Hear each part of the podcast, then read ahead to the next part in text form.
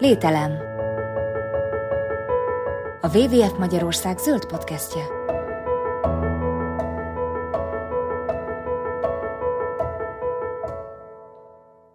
Sok szeretettel köszöntök mindenkit, ez a dupla vé dupla vé ef Magyarország zöld podcastja a Lételem, és az évadzáró epizódhoz érkeztünk, amihez azt gondolom, hogy aktuálisabb témát nem is nagyon választhattunk volna, mint a fenntartható turizmus. Ugye a nyár kellős közepén vagyunk, mindenki az utazását tervezi, vagy éppen utazni készül. Itt van velem a stúdióban Szamu Andi, a dupla vé dupla vé ef Magyarország élőfolyók programjának szakértője, és Ribiánszki Gergő erdőmérnök turisztikai szakértő, az Aktív és Ökoturisztikai Fejlesztési Központ projektvezetője, én pedig Dobos Emese vagyok, kutató és újságíró. Nagyon örülök, hogy elfogadtátok a meghívást, úgyhogy köszöntelek benneteket a stúdióban. Üdvözlöm a hallgatókat! Sziasztok, köszönöm szépen a meghívást! A turizmus az az ezerkilencszázhatvan-hetvenes évek óta vált egy ilyen óriási méretű globális, az egész világot átszövő iparággá, és mióta beszélhetünk fenntartható turizmusról, és mitől fenntartható a turizmus? Ha magyarországi ökoturisztikai területeket, mint célterületeket vennénk figyelembe, akkor én azt tudnám erre mondani válaszul, hogy amióta a turizmus létezik, tehát nagyjából kétszáz éve, ezt definíció szerint a fenntartható turizmust értelmezni lehet, de ez tényszerűen tényleg csak a legutóbbi évtizedekben jelent hatalmas globális problémát. Hogyha megnézzük, hogy milyen lépések vezettek ide hazánkban, hogy ez a kérdés fölmerül, akkor azt tudnám kiemelni, hogy ezerkilencszáznegyvennyolc óta rendeznek tájfutó versenyeket Magyarországon, ötvenkettőben jelölték ki az országos kék túrát, hogyha a gyalogos természetjárást nézzük, ami ezerkilencszázhetvenkilencben a másfél millió lépés Magyarországon című emblematikus film nyomán nagyon nagy hírverést kapott. És hát ezerkilencszázötvenkettő óta létezett, mint jelvényszerző mozgalom, de ezt követően a film után indult el rendkívül sok turista, hogy bejárja ezt a túrát. Nagyot ugrunk, ezerkilencszázkilencvenhatban kijelölték az Alföldi Kék Túrát, hét évvel a Rockenbauer Park Dél-Dunántúli Kék Túra kijelölése után, és kétezer-tizenhárom óta pedig nagyon nagyívű fejlesztésekre került sor, és ezzel párhuzamosan egy hatalmas technikai fejlődés figyelhető meg az ökoturisztikai kellékek terén, tehát hogy milyen eszközöket vehetünk igénybe, akár gyalog, akár kerékpárral indulunk el a természetes környezetünkbe. Összességében tehát a természetben történő aktív kikapcsolódás mára egy trendi, menő dologgá vált, és a koronavírus járvány ezt csak tetézte. És akkor hadd hozzam ide a fenntartható turizmus definícióját, ami az az idegenforgalom, amely teljes mértékben figyelembe veszi a jelenlegi és a jövőbeli gazdasági, társadalmi és környezeti hatásokat, valamint a turisták, az iparág, a környezet és a befogadó közösségek igényeit. Igen, tulajdonképpen az a jellemző, mint minden más területen is, hogy a fenntarthatóság gondolata egy kicsit később követte le az adott fejlődést vagy fejlesztést, és nem volt ez másképp egyébként a turizmus esetében sem. Ugye így a ezerkilencszáznegyvenes, ötvenes években kezdett a turisták száma növekedni, és az országok ez időben kezdtek nagyobb fejlesztéseket is beleölni a turizmusba, olyannyira, hogy, hogy a koronavírus járvány előtt a globális gé dé pé-nek a tíz százalékát adta a turizmus, tehát hogy ez egy igen nagy szám. Viszont ezzel a, a turisták számának növekedésével párhuzamosan az is jellemző volt, hogy ugye még az ezerkilencszázötvenes évek táján mondjuk úgy kétszázötven millió ember tudott útra kelni, addigra kétezer-tizenhatra ez a szám, ez már egy milliárd főre duzzadt. Tehát, hogy ezek az irdatlan számok ugye azt is magukkal hozták, hogy ugye nyilván a, a terhelés, tehát a, az ökológiai lábnyoma a turizmusnak az igencsak megnőtt, és, és elég hamar felmerült ezzel együtt az az igény, hogy mivel ugye a helyiek is érezték ennek a, ennek a nyomását, illetve a természeti kincsek, amiért tulajdonképpen a turisták odautaztak az adott desztinációra, elkezdett igencsak nőni és igencsak lepusztulni, ezért elég hamar megjelent az az igény, hogy valamilyen szabályozásra szükség van. És ahogy Gergő az előbb fogalmazott, itt valóban azt kell figyelembe venni a fenntartható turizmus fogalmánál, hogy az erőforrások, ezek a természeti erőforrások végesek, és adni kell nekik bizonyos teret és időt a megújuláshoz. És ezt csak szabályozással lehet biztosítani, vagy pedig azzal, hogy irányítjuk ezt a hatalmas forgalmat. Na most ugye a járvány idején, ugye amikor beütött a Covid világjárvány, akkor ugye kicsit átrendeződött a turizmusnak a képe olyan szempontból, hogy,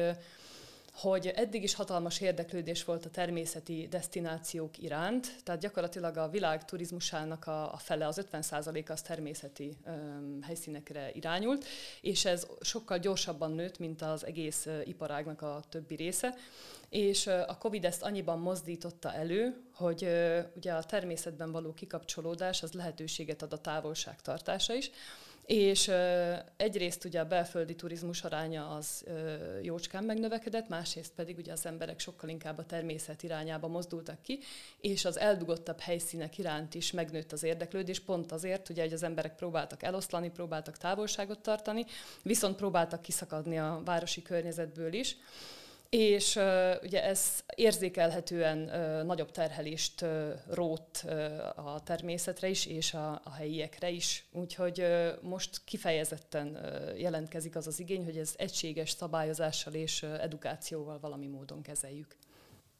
Igen, nagyon egyetértek azzal, amit mondasz, és tényleg számszerűsíthetően is kiugró éveket tudhatunk magunk mögött a koronavírus nyomán. Erre egyrészt kutatások is ö, vonatkoznak már, és számszerűsítik ezt a látogatószám növekményt, illetve mérőszámok, tehát látogatószám mérések is igazolják ezt a tendenciát, hogy befelé fordult az ország, bezárt Magyarország, külföldi utazásokra már nem volt lehetőség, és ahogy mondod, a belföldi, biztonságos természeti környezetet keresték föl a látogatók. Ennek nyomán soha nem látott mértékben emelkedett az ökoturisztikai térségekre irányuló látogatószám, és ezzel együtt a terhelés is, és míg a kétezer-húszban a főváros környéki erdőket kezelő Pilisi Parkerdő a Prédikálószéki kilátónál harminc négyezer körüli látogatószámot mért, látogató, ez konkrét mérés volt, hogy hányan keresték föl a kilátót, addig a koronavírus nyomán kétezer-húszban ötvenkétezer látogató kereste föl ezt a kilátót. De ugyanígy ide hozhatnám a Rám-szakadékot, ahol szintén van látogatószámmérő berendezés, és ott nem ilyen jelentős mértékben, ott százezer körüli látogatószámról százhuszonötezerre ugrott meg a látogatók száma. De az országos túramozgalmak iránti kereslet kapcsán is megmutatkozott. Nagyon-nagyon sokan indultak el az országos kék túrán, hogy bejárják, vagy pedig teljesítették a már elkezdett túramozgalmat. kétezer-huszonegyben huszonöt százalékkal nőtt a kék túrázni indulók száma, és minden eddigi rekordot megdöntött a teljesítők száma. Korábban nem volt erre példa, hogy tényleg ilyen eredmények jönnének. Ehhez hozzájárultak azok a nagyívű fejlesztések, amit már említettem, tehát mind infrastrukturális, mind szolgáltatásbeli fejlesztések, viszont egyértelműen megjelenik a számokban a koronavírus hatása. És hadd hozzak még egy kutatást ide, az Aktív és Ökoturisztikai Fejlesztési Központ készítetett a századvéggel együttműködve egy reprezentációs kutatást, és itt a mintaméret kétezer-négyszáz körüli embert jelentett. Ez gyakorlatilag megmutatta, hogy az elmúlt három évben hányan vettek igénybe különböző túratípusokat, hányan vettek részt ilyen tevékenységekben, és hogy a következő három évben hányan terveznek, erről is nyilatkoztak, és nagyon jelentős eltérés mutatkozik. Gyalogos túránál nagyjából hatvan százalék mondta, hogy három évvel Tehát az elmúlt három évben részt vett ilyen tevékenységben, és hatvanhat százalék jelezte azt, hogy, hogy a jövőben tervez ö, gyalogos túrázás, mint szabadidős tevékenység. Úgyhogy ebből is látható, hogy a jövőben még inkább fokozódni fog ez a tevékenység. Ugye azt elmondtátok, hogy a koronavírus járvány egyértelműen nagyon jelentősen befolyásolta a turizmust és a fenntartató turizmust, de ugye van egy másik rendkívül nagy horderejű esemény, már pedig Oroszország Ukrajna elleni agressziója is. Andi, hogy látod, hogy ez hogyan befolyásolja a turizmust és a fenntartató turizmust? Részben van ennek egy ö, olyan közvetlen hatása, hogy, ö, hogy ö, ugye most mellőznünk kell az ukrán és az orosz turistákat, tehát hogy ez azért elég ö, jelentős, és nem csak Magyarországon, hanem mindenhol máshol is, ugye, hiszen ö, ugye az oroszok is ö, jelentős létszámban képviseltették magukat például ugye a fürdőhelyeinken is. Aztán van ennek egy olyan fajta hatása is, hogy mivel ugye teljes kereskedelmi blokád van, tehát ugye megszűnt az export-import lehetőség, így ugye eleve ez a gazdasági válságot elmélyítő tényezőként jelentkezik. És hát a, ami talán a legjelentősebb, ugye hogy a turizmust, a turizmust leginkább ugye a közlekedés, a motorizált közlekedésnek a könnyűsége és olcsósága volt az, ami lehetővé tette és elősegítette,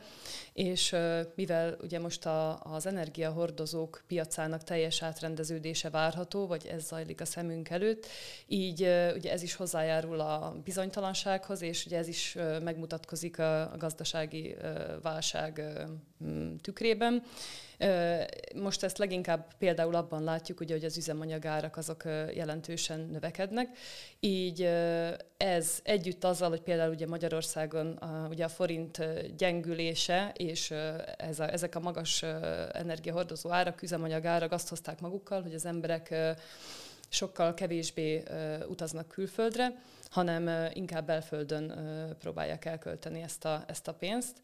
És uh, ugye ami még szintén uh, említendő itt az, hogy uh, ugye még mindig visszautalva a koronavírus járványra, ugye itt ez pont a turisztikai ágazatot uh, vetette vissza jelentősen, uh, illetve hát ugye a vendéglátást, és emiatt ugye a vendéglátásban uh, dolgozók uh, sokszor maradtak munkanélkül. Emiatt a, az államnak ugye ebben nagyobb támogatásokat kellett uh, belefektetnie, hogy, uh, hogy az ágazat az túléljen, illetve megpróbáljon kilábalni a válságból. És ez ugye szintén hozzájárul a, a, a gazdasági válságnak a, az elmélyüléséhez. Tehát, hogy itt több szálon futnak a tényezők, és elég összetett dologról beszélünk. Mindenképpen hosszú távú hatások várhatók, és valószínűleg itt is tényleg teljesen újra kell gondolni a, a turizmust, és hogy ezt milyen lábakra építjük, és hogyan fogjuk kezelni a jövőben. Az elmúlt időszakban ugye számtalan híres jelentés látott arról is napvilágot, hogy azért a turizmusnak van egy nagyon erős árnyoldala. Tehát, hogy egyfelől jó dolog a turizmus élénkítés, de hogyha tömegesen ellepnek egy, egy természetközeli helyet a turisták, az nem jó, hogy akár mondjuk gondolok olyan filmekre, amik mondjuk egy, egy aprócska szigetet nagyon hirtelen tettek, nagyon népszerűvé, vagy akár az olyan típusú sajtócikkekre, amikor egy-egy influencer betrappolt egy, egy rendkívül védett növényes rétkellős közepébe, és utána így előzönlötték tényleg a turisták, hogy ott fotózkodjanak, hogy külföldön erre már nagyon sok példát láttunk, de mi a helyzet Magyarországon? Hadd hozzak ide a nyári melegbe egy téli példát, hát ha hoz egy kis ideget, meg csapadékot ide az asszályba Magyarországra. Télen történt az, hogy egyre kevesebb az elmúlt évtizedekben, egyre kevesebb a havas napok száma, és hogy amikor viszont leesik az első vagy második hó, akkor rendkívül sokan gondolják jó ötletnek, hogy elmenjenek szánkózni a családdal, gyerekekkel, és hova érdemes menni? Hát a Kékestetőre természetesen biztos érdemes, mert ha valahol, akkor az ország legmagasabb pontján biztos van hó, és hát mivel rendkívül sokan gondolták így az Alföldön és a fővárosban is, ennek az lett az eredménye, hogy a Kékestető megtelt, és végül a, az önfelett szánkózás helyett dugóban állás, órákig várakozás, illetve némi veszekedés lett a tervezett programból. Tehát, hogy ez abszolút egy tömegturizmus jelenségét mutatja, de ugyanez figyelhető meg a Normafa parknál, bár ott ö, ö, kedvezőbb a helyzet, mert több szánkópálya van, több közlekedési ö, módon megközelíthető a terület. Tehát, hogy, hogy a Kékestetővel szemben még a fővárosi Normafa park is kedvezőbb adottságokkal rendelkezik, de tömegturisztikai jelenségként én ezt hoznám ide,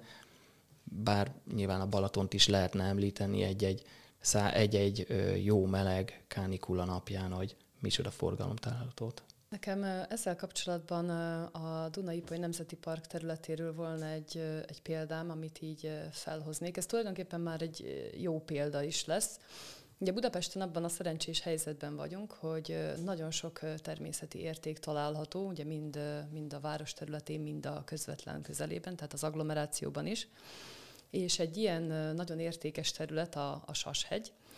És uh, ugye a Sashegyet jelenleg csak bejelentéssel lehet látogatni, illetve uh, ugye fizetni kell érte, és uh, csak vezetett uh, túrák látogathatók itt. És itt uh, az történt, hogy ugye a Sashegy az, az ezerkilencszázötvenes években vált védetté, azt hiszem, hogy ötvenkettőben. Uh, viszont ugye ekkoriban még nem volt lezárva a terület, tehát nem volt körbekerítve ez a harminc hektáros uh, uh, rész, és uh, így az emberek ugye szabadon jártak, keltek, és ugye mivel ugye Budapesten ugye nyilván uh, ugye egy városi uh, környezetben nagyon nagy igény van arra, hogy uh, az emberek kimozduljanak, így nagyon sokan jártak arra kerékpárral, kutyát sétáltatva, és uh, kezdték teljesen lepusztítani ezt az értékes uh, dolomit sziklagyepet. Ezért a Duna-Ipoly Nemzeti Park lépett, és a, a kilencvenes évek lezárták ezt a területet, és így most tudják úgy kezelni ezt, ezt a területet, hogy, hogy ez működőképes legyen, de ugye teljesen nem akarták elzárni az emberek elől, tehát hogy ez most is látogatható, csak tényleg be kell osztani, hogy mikor megy el oda az ember. Ez egy régebbi példa, és ez egy, ez egy jó példa arra, hogy hogyan őrizzük meg mondjuk városi környezeten belül is egy adott területnek a, a jó állapotát, és úgy, hogy nem zárjuk ki onnan az embereket sem egyébként. És a másik példa, az pedig ugye a vízpartokról jutott eszembe nekem is. Ugye tényleg a Magyarországon a második legnépszerűbb desztináció ugye a, a Budapest után a Balaton, illetve a Dunakanyar és a fürdőhelyek. És tehát tulajdonképpen minden, ami, ami Budapest környezetében van, az, az eléggé kitett a, a tömegturizmusnak, és uh, ugye most már uh, tulajdonképpen nem is csak turizmus formájában éri el mondjuk az agglomerációt a terhelés, hanem az emberek ki is költöznek oda, ennek uh, minden hát előnyével és hátrányával uh, együtt. Ami, ami látszik uh, tendenciaként az, hogy uh, nincsenek felkészülve ezek a területek, sem stratégiában, sem fejlesztésben arra, hogy kezeljék uh, a, a, ezt a hatalmas embertömeget, amit uh, ugye Gergő is említett. És uh, tulajdonképpen nem azzal van a gond, ez tulajdonképpen szerintem kimondottan örvendetes, hogy az emberek kimennek a zöldbe, hanem egyszerűen uh, sokszor uh, én azt gondolom, hogy nem tudják pontosan, hogy, uh, hogy, hogy mit várjanak, és mit ne várjanak el egy ilyen területtől. Tehát, hogy uh, azt, azt gondolom elvárni, hogy uh, ugyanolyan uh, szolgáltatások, mint mondjuk egy városban, az, uh, az, az nem elvárható egy ilyen, egy ilyen területen. Ö, azt, az, azt kellene megérteni, hogy ugye vannak olyan, vannak olyan desztinációk tényleg, ahova úgy megy az ember, hogy valóban ott lesz a büfé, valóban ott lesz kiépítve a szanitációtól kezdve minden egyéb. Viszont vannak olyan sokkal nomádabb és elzártabb helyek, ahová nekünk kell úgy érkezni, hogy alázattal, és nekünk kell alkalmazkodni az ottani körülményekhez. Tehát, hogy ez semmiképpen sem elzárást jelent, hanem azt, hogy, hogy nagyjából felmérjük azt, hogy így mi az a hely, megismerjük, miről szól a történetét, és úgy közelítünk hozzá, hogy, hogy nem azt várjuk el, hogy ugyanazok a szolgáltatások ugyanazon a szinten lesznek jelen, mint mondjuk Budapest belvárosában. Köszönöm szépen, hogy említetted a Sashegyet, ott ö, családdal egyszer mi is jártunk, és számomra egy nagyon pozitív élmény volt az, hogy amellett, hogy bekerítették annak idején a területet, amellett kizárólag jegyvásárlása mellett vehető igénybe, és ez már egy olyan szűrő, ami ténylegesen ö, lecsökkenti a látogatószámot, és ezáltal hozzájárul a helyi fokozottan védett természeti értékek megóvásához. És ezt nagyon-nagyon előremutatónak tartom. Ugyanezt tapasztaltam a Normafán, ott is korábban az volt a jellemző, amíg ingyenes volt a parkolás, hogy gyakorlatilag tömegek keringtek körbe-körbe a parkolóban, várva, hogy valaki el fogja hagyni,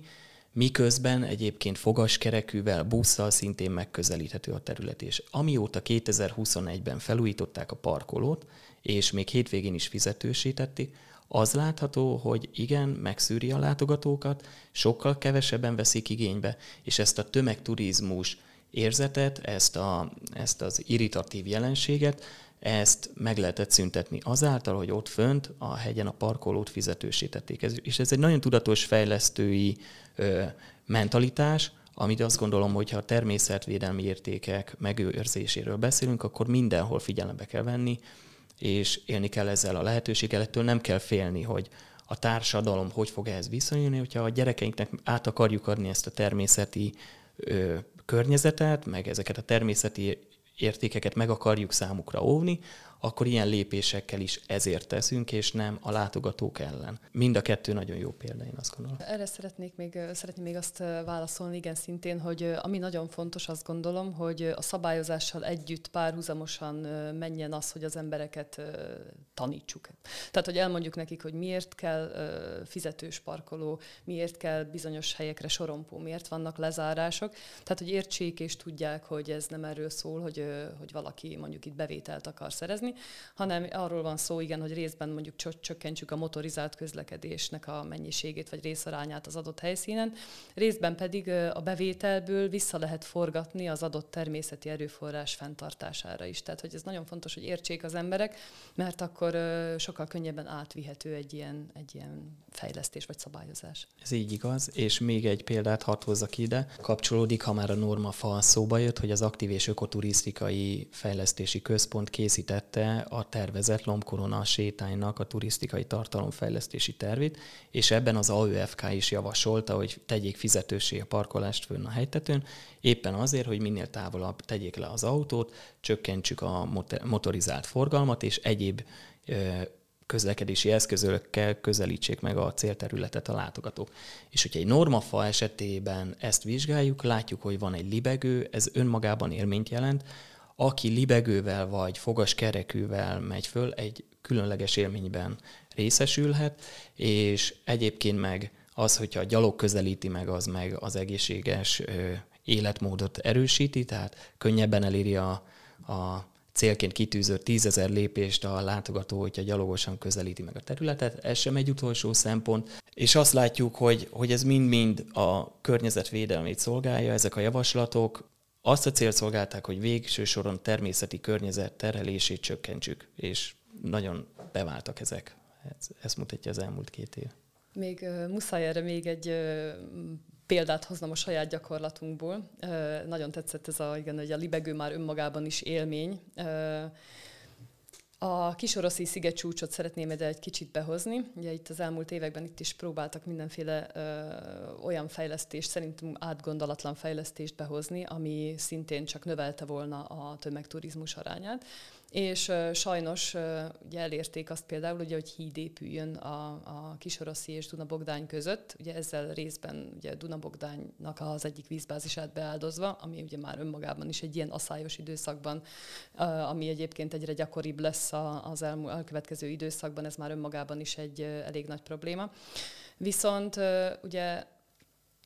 gyakorlatilag az, hogy uh, például ugye ott eddig révvel lehetett átkelni, ugye Kisoroszi és Dunabogdány között. Az is önmagában én is azt gondolom, hogy már egy élmény, hogy az ember felszáll arra a révre, elbeszélget a révésszel, ha csak egy ilyen kettő percben egy ilyen small talk jelleggel is, akkor is ez így fel tudja dobni az embert, és egyébként ugye pedig gyönyörű kigyalogolni onnan, egy tíz perc kigyalogolni a, a szigetcsúcsra, tehát hogy nem egy ilyen, egy ilyen borzasztó dolog, hanem tényleg az, hogy az ember így be tud lassulni. Azt gondolom, hogy egy kicsit olyan szempontból kell átállítanunk az agyunkat,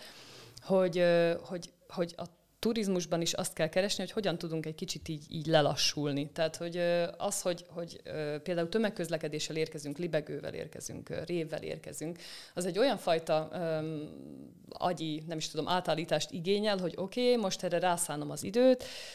és nem, nem arra törekszem, hogy gyorsan odaérni, ott gyorsan elkészíteni három selfit, és akkor utána meg gyorsan rohanni a következő helyszínre, hanem így tényleg magában már az utazást is élvezzük. Élvezzük azt, hogy beszélgethetünk az emberekkel, esetleg útközben, és ö, megfigyeljük a tájat, esetleg olvasunk egy könyvet ahelyett, hogy három órát ülünk a dugóban, akár a város közepén, akár útközben a Balatonra, akár a Dunakanyarba a tizenegyes úton. Ehelyett tényleg elolvasunk egy jó könyvet a vonaton, esetleg beszélgetünk az utitársunkkal, bármi, és ö, egyszerűen szerintem ez sokkal jobban fel tudja tölteni az embert, és ö, sokkal jobban tud kapcsolódni később magához az élményhez is. Tehát úgy meg tud érkezni a lelke. Nem úgy, mint ugye felgyorsult virágunkban, ez egy elég bagatell fogalom, de egyébként ez tényleg igaz, hogy, hogy fontos lenne, hogy hozzálassuljunk ehhez. Igen, abszolút igazad van, és hadd hozzam ide a kutatás eredményét, ami csak ráerősített arra, hogy gyakorlatilag a legtöbb célterületet a napjaink utazói autóval közelítik meg, és csak nagy lemaradással követi ezt az értéket a tömegközlekedéssel érkezőknek a száma, és emiatt akár tehát a tömegközlekedés szereplőinek, meg a kormányzatnak nagyon nagy szerepe lehet abban, hogy hogy motiválja a látogatókat arra, hogy tényleg váltsanak jármódot, váltsanak közlekedési eszközt, és környezettudatosan közelítsék meg. Nekem egy személyes élményt hadd hozzak még ide, különösen nagy élmény volt, amikor szembesültem a Normafán azzal, hogy bevezették a fizetős parkolást, ami egy piros Mikulás csomag formájában érkezett meg hozzánk ez a örömteli hír, és nem értette a családom, hogy hogy lehet örülni annak, hogy megbüntetnek minket. Én pedig szívből örültem neki, hogy igen, igen, végre tettünk valamit azért, hogy hétvégén is fizetős legyen, és kevesebben jöjjenek ide föl autóval, és tényleg így esett le, hogy miért volt hely a parkolóban, miért nem kellett öt tiszteletkört tennem, mire elfoglaltam egy helyet, bár egyébként drága mulatság, szóval érdemes parkolójegyet venni. Nyilván egy város is élhetetlen tud lenni az ott lakók számára, és élvezhetetlen a turisták számára, úgyhogy teljesen előzönlik a turisták, és túl sokan vannak ott, de hogy miben mások a természeti helyek, tehát miben speciálisak, milyen károkat tud okozni a tömegturizmus, mondjuk azon felül, hogy túl sokan vannak, meg hogy mondjuk szemetelnek az emberek. A természeti területek specialitását én abban látom, hogy itt akár nagyon koncentráltan, nagyon kis területen egymással akár párhuzamosan jelenhetnek meg a turisztikai, illetve a természetvédelmi értékek, amelyek tudatos fejlesztések, illetve szervezett látogatómenedzsment tevékenység hiányában konfliktus forrásá válhatnak. Mondok egy példát, Pilis-Szentkereszten, tehát Budapest vonzás körzetében található a Pilis-tető, a Pilis legmagasabb csúcsja, tehát egy ilyen igazi leg helyszín,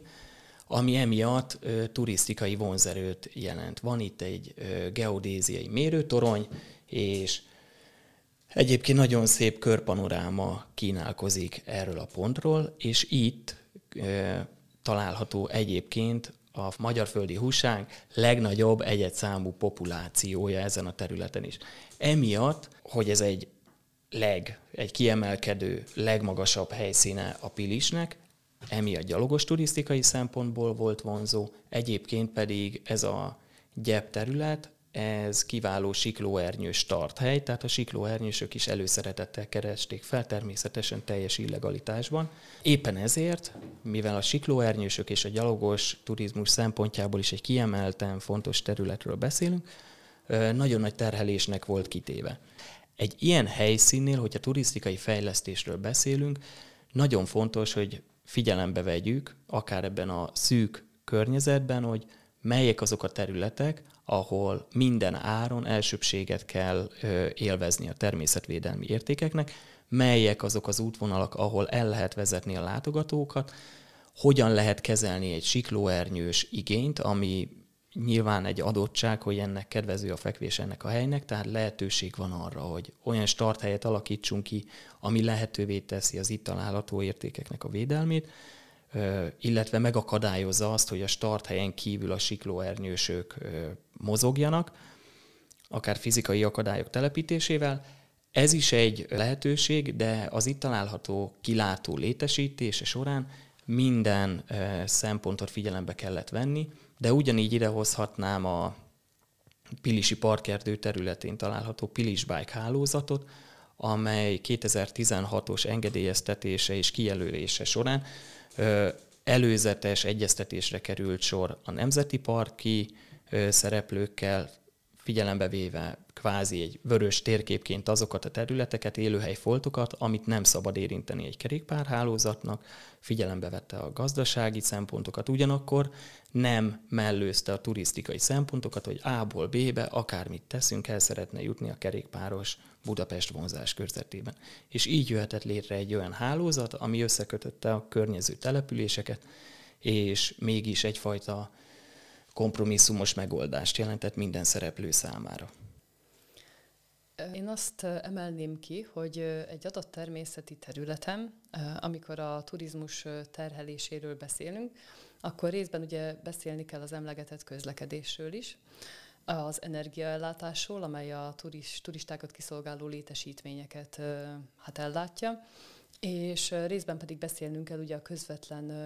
biológiai sokféleségben okozott, tehát az ökoszisztémákban okozott károkról. Most ez sorrendbe véve, ugye a közlekedésről már sok szó esett, beszélhetnék még ugye a kibocsátásról, tehát gyakorlatilag a, a turizmussal összefüggő szén-dioxid kibocsátás, ugye a globális kibocsátásnak a nyolc százaléka. Ez egy, ez egy nagyon magas szám, és már önmagában indokolja azt, hogy, hogy a motorizált közlekedést csökkentsük. Illetve hát ugye a, a káros kibocsátások, tehát ugye a magukban a kipufogógázak sem ö, túlságosan egészségesek. Ezen kívül ugye nagyon sokszor, ö, főleg ugye nyáron ugye fölverik a port, tehát ugye porszennyezést is generálnak, zajszennyezést is generálnak. És itt külön kiemelném azt, hogy ö, ugye máig nagyon sokan ö, illegálisan sportmotoroznak ö, természeti környezetben. Ez ö, az említetteken túl ö, még azért is káros, mert ugye nagyon sokszor elütnek védett állatokat ö, a, a, a motorkerékpárok. Illetve ugye az is fontos, hogy valóban a biciklizés is az erre kijelölt helyeken történjen, mert ezzel is lehet károkat okozni. Aztán ugye az energiaellátás, ugye azt kell tudni, hogy a turistáknak a vízfelhasználása az például sokkal nagyobb, mint a helyieké, tehát hogy az őket ellátó létesítmények sokkal nagyobb ökológiai lábnyommal rendelkeznek.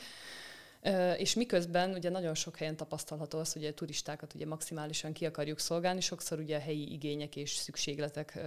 azok nincsenek igazán kielégítve, és ez nem csak a harmadik világ országaira jellemző, hanem, hanem akár itthon is lehetne rá példákat hozni. Tehát ugye itt nagyon fontos az, hogyha úgymond fejlesztésekről beszélünk, akkor, akkor ezeket mindenképp próbáljuk a minimumra szorítani, tehát hogy a közleke, motorizált közlekedés és az energiafelhasználás. Tehát, hogy mindenben olyan megoldásokat próbáljunk behozni egy ilyen úgymond fejlesztésbe, ami részben ugye szabályozza a látogatói létszámot, irányítja a látogatókat, részben ugye arra buzdítja őket, hogy, hogy minél inkább, tehát hogy minél kevesebb energiával jöjjenek a helyszínre, tehát hogy ugye minél inkább biciklivel, gyalog, és ugye a közvetlen ökoszisztémában okozott károk, ugye ezek is lehetnek nagyon sokfélék, ugye a taposáskártól kezdve egészen addig, hogy mondjuk nem megfelelő helyen gyújtanak tüzet, és ugye azzal is tudnak kárt okozni az ökoszisztémákban. A szemetelés is egyébként az eléggé szintén egy ilyen bagatel kérdésnek hangzik, hogy ó, hát ezzel hogy lehet már probléma, miközben azért van. És ugye nagyon sokszor furcsa az az embereknek, hogy például miért nincsenek szemetesek kihelyezve az erdőben. Ugye azért nincs, mert ugye ez is egy ilyen nevelő célzatú dolog, hogy hogyha amit az ember elvisz magával, azt vigye is onnan haza. Mert nem elvárható, hogy a kukás autó kimenjen az erdő közepébe és összeszedni azt a, azt a szemetet. És ami még egy külön érdekes problémakör, és egyébként szerintem érdemes beszélni róla, az az például a széthaigált papírzsebkendők vagy cigicsikkeknek a kérdésköre. Ez szintén olyan bagatelnek hangzik, de ugye nagyon sok helyen tapasztaljuk azt, hogy megyünk, és akkor így hirtelen egy ilyen nagy papírzsebkendő csomagot látunk ott széthaigálva. És uh, ugye ez is egy olyan dolog, amiért ugye lehet kárhoztatni egymást, uh, de valójában ez is inkább uh, egyfajta nevelésre szorulna, hogy például ezt is vigyük el magunkkal. Tehát, hogy furcsán hangzik, lehet, és mondhatjuk azt, hogy le fog bomlani. Igen, le fog bomlani majd évtizedek múlva. És addig pedig uh, eléggé rontja a tájképet, és uh, eléggé nem szép, ami ott van. A cigicsik ugye még ennél is egy fokkal rosszabb, mert ugye abból még oldódnak is ki uh, káros anyagok. Tehát, hogy uh, bármit viszünk magunkkal, azt, uh, az lenne az elsődleges cél, hogy azt vigyük is el onnan. Tehát, hogy a szemetelés kérdésével ennyit. Aztán ugye gyakran ugye önmagában már az embereknek a jelenléte is zavarja mondjuk a, a szaporodó madarakat, vagy a, egyáltalán a bármilyen állatokat. Ezért ugye az is nagyon fontos, hogy, hogy időben is próbáljuk egy kicsit így lap, lapítani ezt a görbét. Tehát, hogy a, ugye a tömegturizmus az ugye főként a nyári időszakra jellemző, ugye például vízpartokon, és hogy ezt ugye próbáljuk úgy kitolni, hogy így egyenletes legyen, és azokban az időszakokban, amikor kifejezetten zavarást jelentene ez az állatok számára, akkor pedig ezt próbáljuk egyszerűen kizárni onnan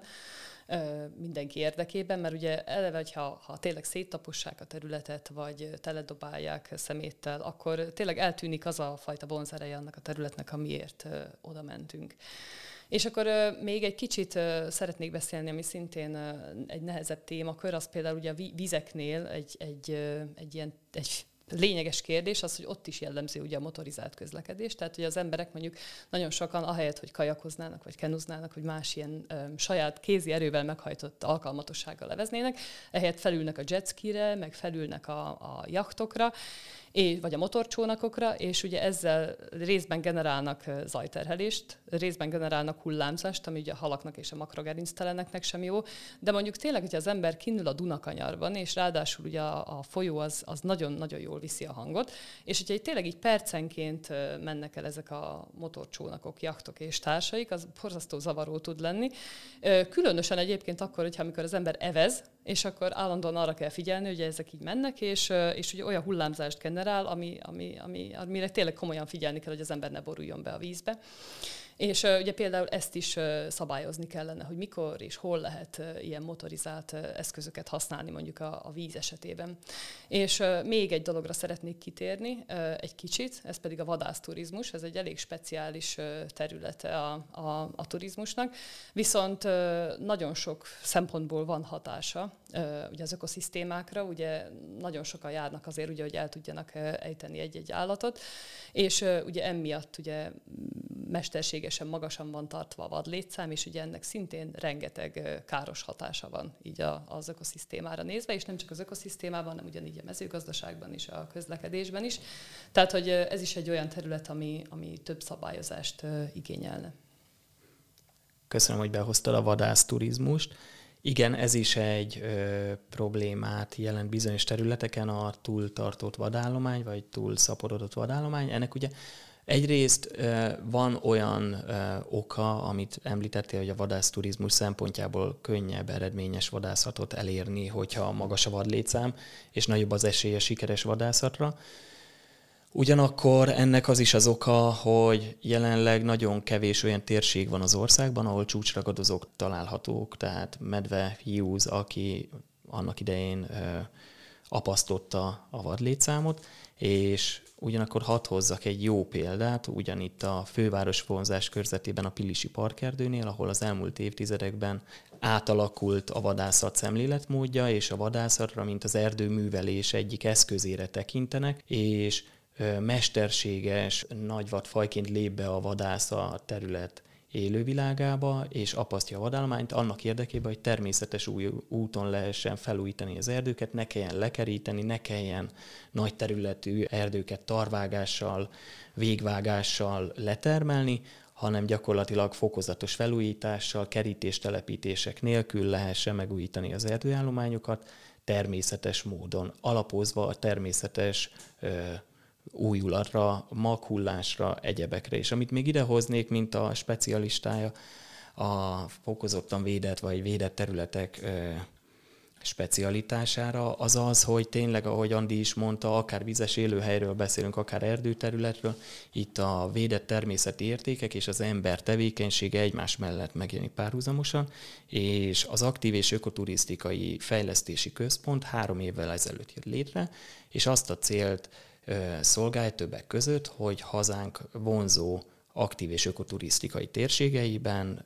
vonzó és fenntartható turisztikai fejlesztéseket valósítsunk meg, és első körben tíz ilyen térség került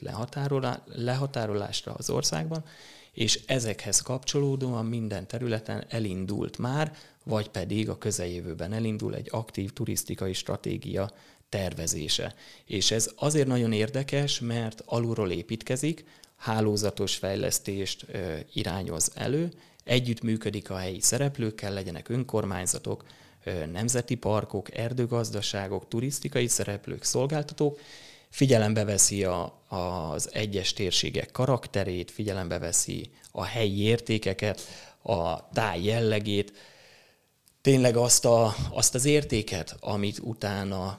védjegyévé lehet tenni egy területnek, és nevesíteni lehet, hogy azért gyere a Bükkbe, mert ez ilyen ez a terület, ha pedig inkább egy más jellegű kikapcsolódásra vágysz, akkor inkább a zselicet keressed föl. Tehát, hogy, hogy, és ebben az látszik, ebben a tervezésben, hogy figyelembe veszi a természetvédelmi szempontokat, és akár a korábbi gyakorlattal szembe menve korlátozásokat ír elő, Mátra kapcsán, például a Kékestető északi pályája kapcsán az ö, került meghatározásra, hogy igen, mivel az egy rendkívül értékes erdőrezervátum ö, területébe nyúlik be az a sípálya, ezért azt természetvédelmi okok miatt el kell felejteni, és a jövőben a turisztikai hasznosítást meg kell szüntetni. És ezek mind-mind nagyon jó példák, és örömteli, hogy erre végre sor került szervezetten. Ugye már nagyon sok példát említettetek, hogy például a fizetős parkolás bevezetése Normafán, vagy tényleg a jegyváltás kötelezettsége Sashegyen, a hazai ökoturisztikai hálózat, vagy éppen a fizikai akadályok, ugye a pilisi siklóernyőzés kapcsán is, hogy van esetleg még olyan kezdeményezés, ország vagy projekt, amit így példaértékűnek tartotok a fenntartható turizmus szempontjából, hogy mondjuk más megközelítésből próbál egy tényleg egy ilyen élhető, fenntartható, felelős turizmust kialakítani, és hogy ahol mondjuk tényleg meghaladják azt, hogy egy táblát kitesznek, hogy megkérjük az itt jelenlévőket, hogy ne szemeteljenek. Hogy igazából arra vagyok kíváncsi, hogy hogy látjátok, hogy, hogy milyen eszköztár van a fenntartható turizmusnak, és hogy mondjuk mi az, ami hatékonynak bizonyult, vagy esetleg láttatok-e már arra példát, hogy valami nem bizonyult hatékonynak? Én két példát hoznék ide. Egyik szintén a Pilisi Parkerdő területéről, ahol az erdőt érintő és terhelő futóversenyek és egyéb rendezvények kapcsán területhasználati díjat vezettek be, és ez azért is van, ez az egyik, mert ennek az erdőnek az ilyen állapotban tartása az jelentős költségeket ró az erdőgazdaságra, az, hogy tényleg ennyire rendezettek a sétautak, hogy szépen a belógó ágak mindig meg vannak metszve, a szemetet, bár most már nem helyeznek ki kukát, de hogy,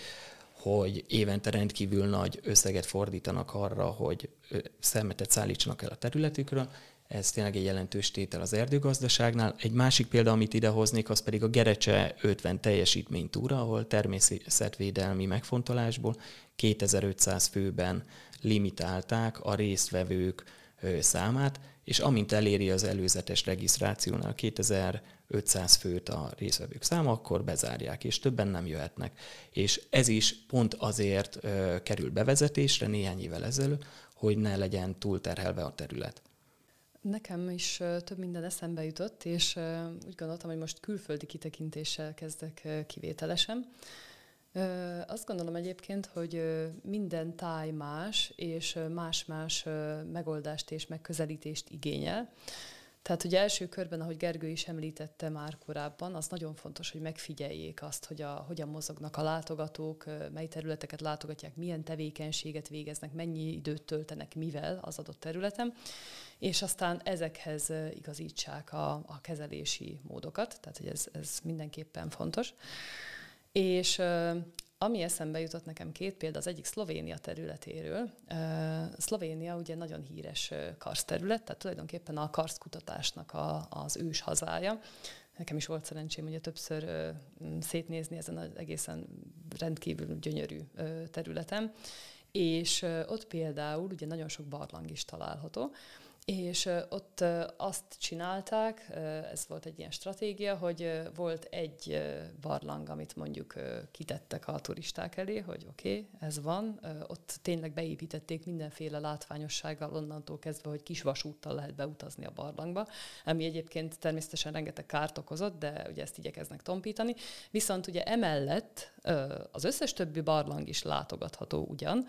viszont tényleg egy kicsit így utána kell menni, nyomozni kell. Tehát, hogy nem az van, hogy ilyen tényleg az ember izé kattint kettőt az interneten, és már lefoglalta a belépőjegyét, hanem tényleg a, az ilyen helyekre aztán azok mennek el, akik, akik kíváncsiak, eltökéltek, és tényleg azért mennek oda, hogy megnézzék azt az adott természeti értéket.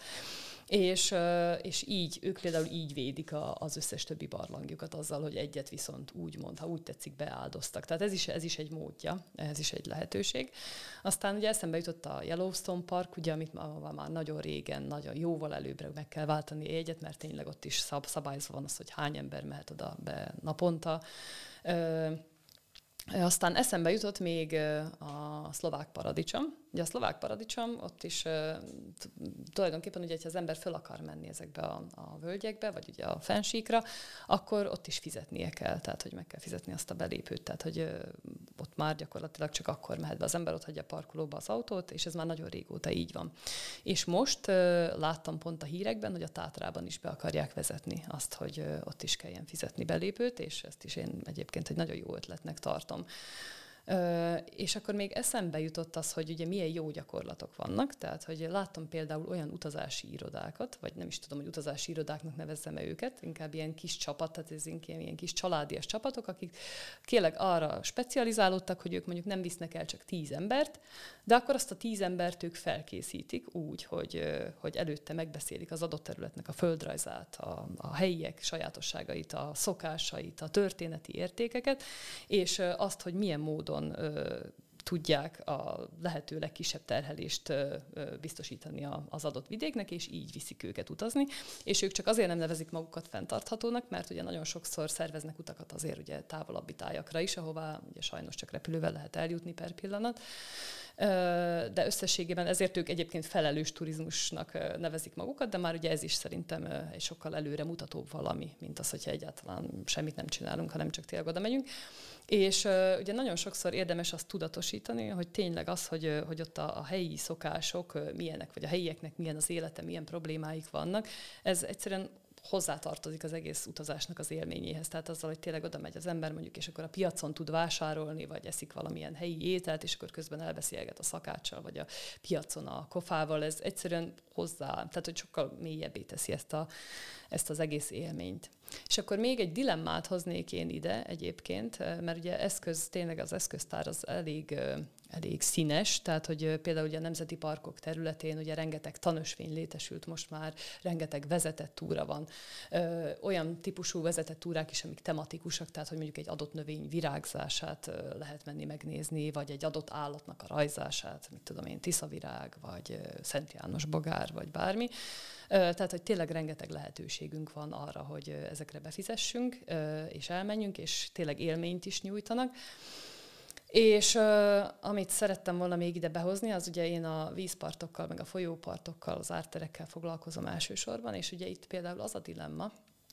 Hogy, hogy ezekből az árterekből nagyon sokat veszítettünk a tizenkilenc-huszadik századi folyószabályozások nyomán, és például ugye az ártéri erdőknek a, a mennyisége, kiterjedése, az töredéke az eredeti ö, állapotnak, tehát hogy összesen a, eredetileg az ország területének közel a negyede volt ilyen ö, ártéri terület, ilyen vizes élőhely, és ö, most ebből összesen ilyen egy-két-három százaléknyi ö, területünk maradt. Ö, viszont ugye ezek borzasztó érdekes területek, és ugye a vízpartok ugye mind mindig arra tartanak számot, hogy, hogy nagyon sokféle lehetőség van a kikapcsolódásra, és nem csak nyáron. Ezért ugye nagyon sokan keresik föl ezeket a, a területeket, viszont mivel ilyen kevés van belőle,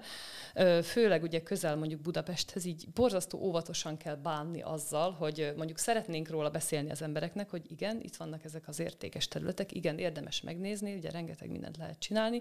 lehet az embereknek beszélni róla, lehet őket tanítani, hogy kell viselkedni, viszont ugye nagyon óvatosan kell azzal bánni, hogy arra nagyon-nagyon kevés megmaradt területre kit szabadítunk rá. Tehát, hogy itt most már egy olyan felelőssége van a, az embereknek, hogy, hogy,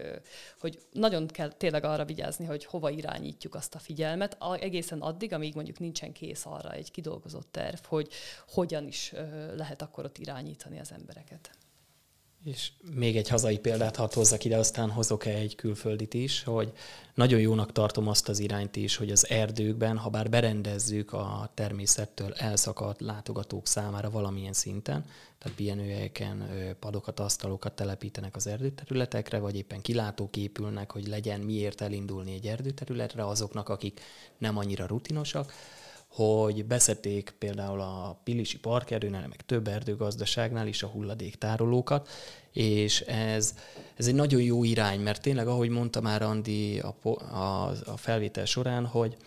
hogy vigyék magukkal a szemetet, és ez ne, nincs új a nap alatt. Egy régi ö, turista úti könyvben ezerkilencszázhuszonkilencben jelent meg, már leírták, hogy amit beviszel az erdőbe, azt vigyed haza. Tehát, hogyha egy szendvicset be tudtál vinni, és meg tudtad enni az erdőben, akkor a, a kis szalvétát, amibe becsomagoltad, azt talán el tudod vinni, és hogy ne dobjad el. És ugye ez már nagyjából száz éve probléma volt, jelenség volt, és akkor is már reflektált rá a turista társadalom is, a szabályozás az még akkor annyira nem. És hogyha egy külföldi témát idehoznék, az nem szabályozás, hanem inkább a helyi szolgáltatóknak a mentalitása, hogy napjaink ö, utazói egyénre szabott személyes élményt keresnek. Sokkal inkább már nem az jellemző, hogy megveszik a csomagajánlatban, felülnek a buszra, és akkor elmennek egy hétre, három napra Görögországba, és akkor ö, megkapják a programot készen, hanem előre tájékozódnak, interneten járnak utána, és utána itt tényleg személyre szabott élményt keresnek, és ezt nagyon sokan fedezték föl, hogy ma már pé e té palackkal vonzani turistát viszonylag nehéz, mert otthon is megkapja a pályaudvaron, és hogy éppen ezért tegnap jöttem az Ausztriából, és örömmel tapasztaltam a, a hűtében, egy családi hűtében, ahova fölmentem ebédelni, hogy kértem egy álmdudlert, és mondták, hogy nincsen, és nem is lesz, mert rájöttek, hogy sokkal jobb egy helyi stájer termelőtől tizenöt féle gyümölcslét megvenni, és abból készíteni különböző kis fröccsöket, frissítőket a vendégeknek, mert annak helyi vonatkozása van, kisebb az ökológiai lábnyoma, erősíti a terület sztoriát, vonzerejét, és azt kell mondanom, hogy nagyon jó az irány. Tehát, hogy itthon is reményeim szerint egyre többen fogják ezt fölfedezni, alapoznak a helyi termelőkre, segítek, segítik a kis és középvállalkozókat, akik ott helyben próbálnak érvényesülni, meg termelni, és ezáltal azt gondolom, hogy erősödni tudhat a belföldi turizmus, hogyha erre nagyobb figyelmet fordítanak. Igen, erre még annyiban válaszolnék, hogy az biztos, hogy érzékelhető az az emberek és a lakosság körében, hogy tényleg nagyobb elvárásuk van az irányban, hogy, hogy az öko megoldások, a fenntartható megoldások kerüljenek előtérbe. És ha bár az átalakulás az lassú, de azért én is azt gondolom, hogy jó nyomon vagyunk. És például ugye még azért sok apróságon lehetne változtatni. Ugye például én azt is tapasztaltam, hogy nagyon sokszor, hogyha az ember elmegy kirándulni, akkor nagyon sok helyen a szelektív hulladékgyűjtés nem biztosított. Például ugye ilyen élményem van több helyről, a Balatonról, hogy egyszerűen ott megszáll az ember, és még ezt a minimumot sem tudják megugrani. És, de például a szállodákban ott még azt sem sikerült sok helyen megugrani, hogy nem ilyen egyenként csomagolt kis műanyag, nem tudom, zacskóba rakják bele a kis szappanokat, meg a ilyen kis samponokat. Tehát, hogy ilyen nagyon apró dolgokon is lehet egyébként változtatni, és ez is, ez is előremutató. És például van egy csomó minősítési rendszer, amit ugye megszerezhetnek, ugye például a szállodáknak is van egy ilyen zöld szálloda minősítő rendszere, és ugye erre időnként lehet pályázni, és ugye itthon is is vannak ilyen lehetőségek, tehát hogy megjelentek abszolút a köztudatban az ilyen jellegű elvárások, ahogy Gergő is említette, és ezt én is, én is kimondottan jó iránynak látom. Nagyon sok érdekes példát mondtatok mindketten arra, hogy milyen jó gyakorlatok vannak itthon is és külföldön is, és hogyha picit ilyen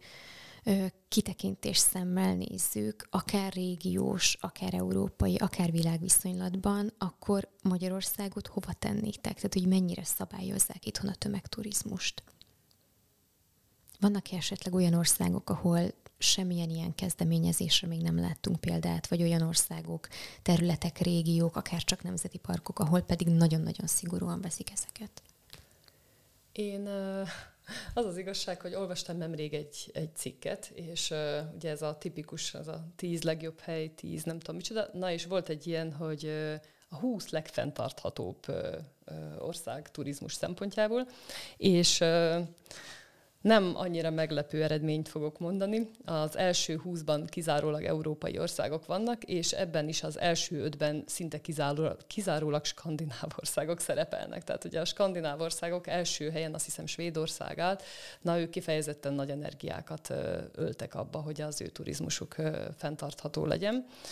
És uh, szerintem Magyarország ugye az első húszban nem volt benne, de, de valószínűleg a, a középmezőnyben található, tehát hogy itt is vannak uh, már jó példák, az biztos, uh, de talán egyébként összeurópai szinten még nincsenek meg lehet azok a nagyon egységes elvárásrendszerek, kritériumrendszerek és minősítési rendszerek, ami alapján tényleg ezt így exakt módon el lehetne dönteni. Tehát, hogy úgy tűnik, hogy ugye mindenki próbál a számtalan módszertamból és kezelési lehetőségből valamit megvalósítani, és, és akkor haladunk valamilyen irányba. Tehát én azt gondolom, hogy, hogy vannak itthon is tényleg nagyon jó példák, ahogy ez így el is hangzott, de azért még bőven van hová fejlődni. Tehát, hogy ugye, ha csak a Dunakanyarra szeretnék utalni, tehát hogy itt például ugye olyan hirtelen nőtt, ahogy említettem is, ugye az agglomerációs nyomás is, a turizmusnak a nyomása is, hogy itt például kifejezetten szükség lenne ebbe a régióban arra, hogy egy olyan fenntartható turisztikai ö, stratégiát valósítsanak meg, ami tényleg ö,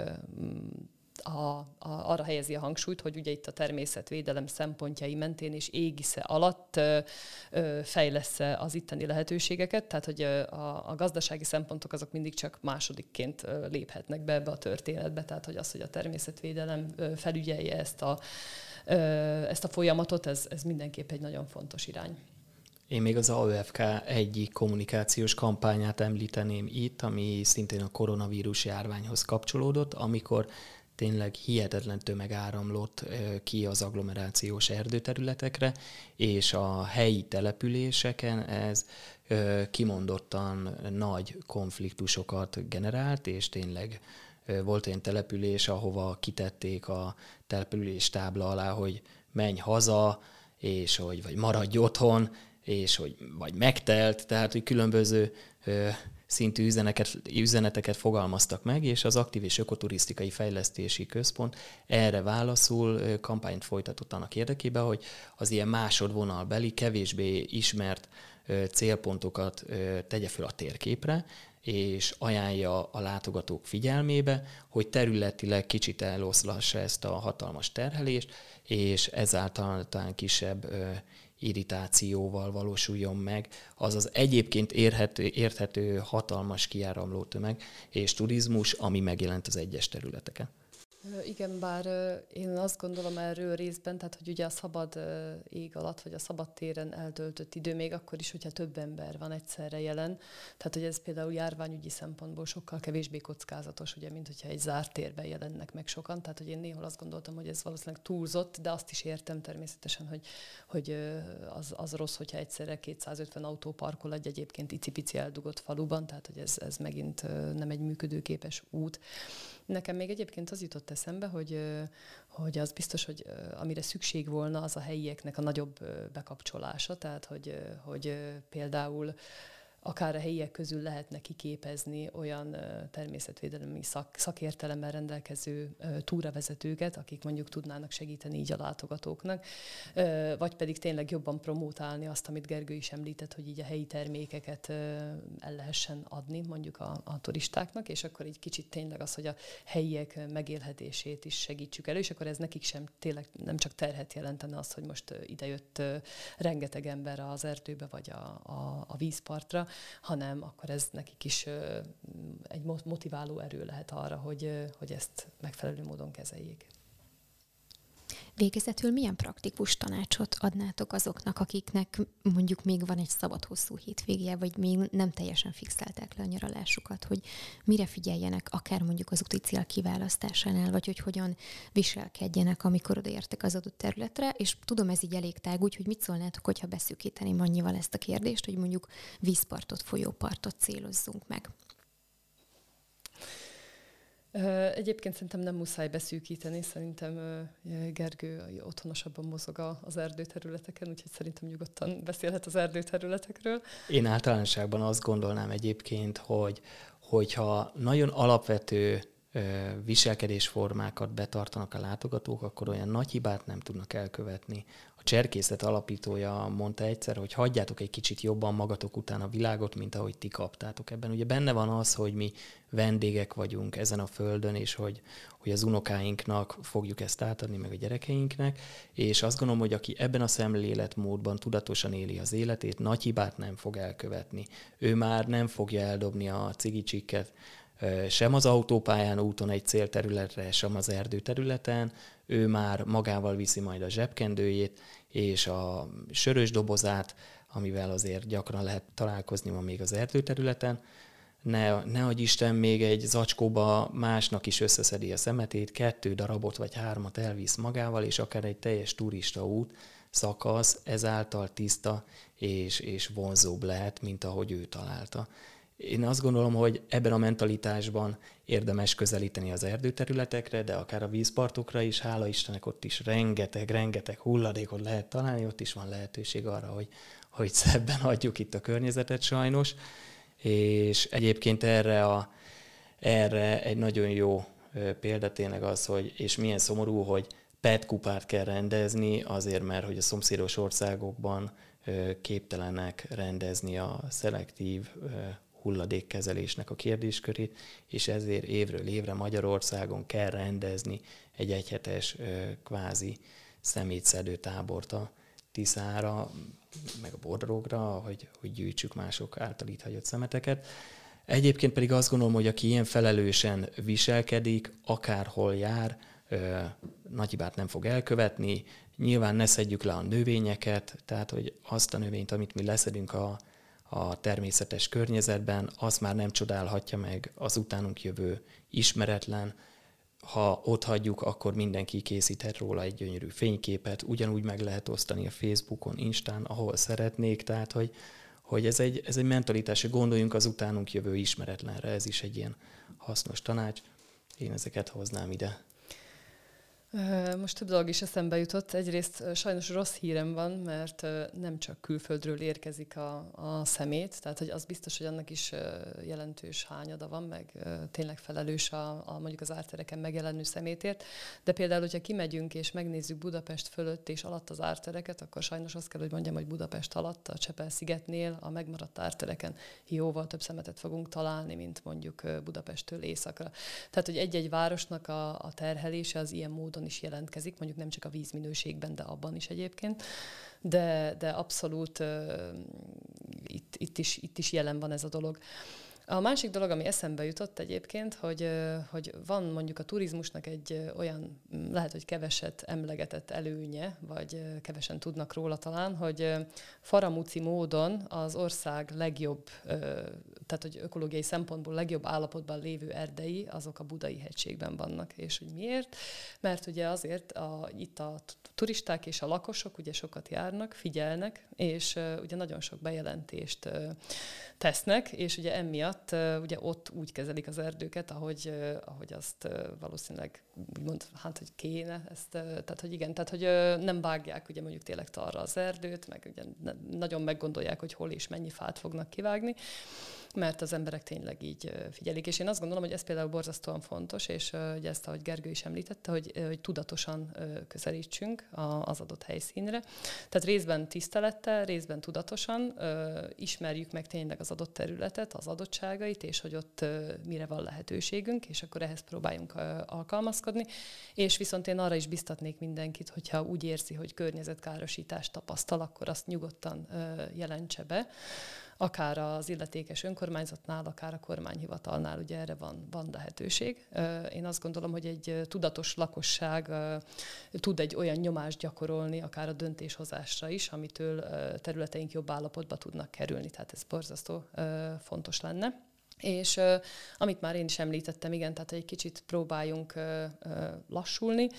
és, uh, és tényleg minél kevesebb uh, nyomást és terhelést uh, hagyni az adott uh, területen, tehát minél kevesebb nyomot hagyjunk magunk után, ugye annál, annál jobb. Még egy személyes élményt hadd hozzak ide. Márciusban uh, jártunk az Erzsébet kilátóban, és szemben a második kerületi erdőkben láttunk egy, egy, egy kisebb füstöt ö, gomolyogni az erdőből, és hát többen ott nézték, és jött az egyik gyerek, kérdezte az édesapját, hogy, hogy papa, az ott mi? Hát biztos bográcsozik valaki az erdőben, és igazából most, hogy tűzgyújtási tilalom van, erre szeretném felhívni a figyelmet, hogy, hogy érdemes óvatosnak lenni, nagyot nem lehet azzal tévedni, ha ilyenkor bejelentjük a hatóságoknak, hogy van valami fura jelenség. Mi ezt megtettük, és kiderült, hogy egyébként tényleg égett az erdő, tehát hogy avartűz volt, és hát azért az egy bográcsnak elég erős volt, tehát hogyha már a lombkorona fölött ez megjelenik, és tényleg úgy, Úgy, úgy látható, akkor érdemes ezt jelezni a hatóságok felé, különösen most tűzgyújtási tilalom idején. Nagyon-nagyon szépen köszönöm Samu Andinak és Ribiánszki Gergőnek, hogy itt voltatok velünk a stúdióban. Ugye a léttelen fenntartható turizmussal foglalkozó évadzáró epizódját hallhattátok, de ne aggódjatok, mert egy rövid nyári pihenő után ősszel visszatérünk, úgyhogy tartsatok velünk. Sziasztok!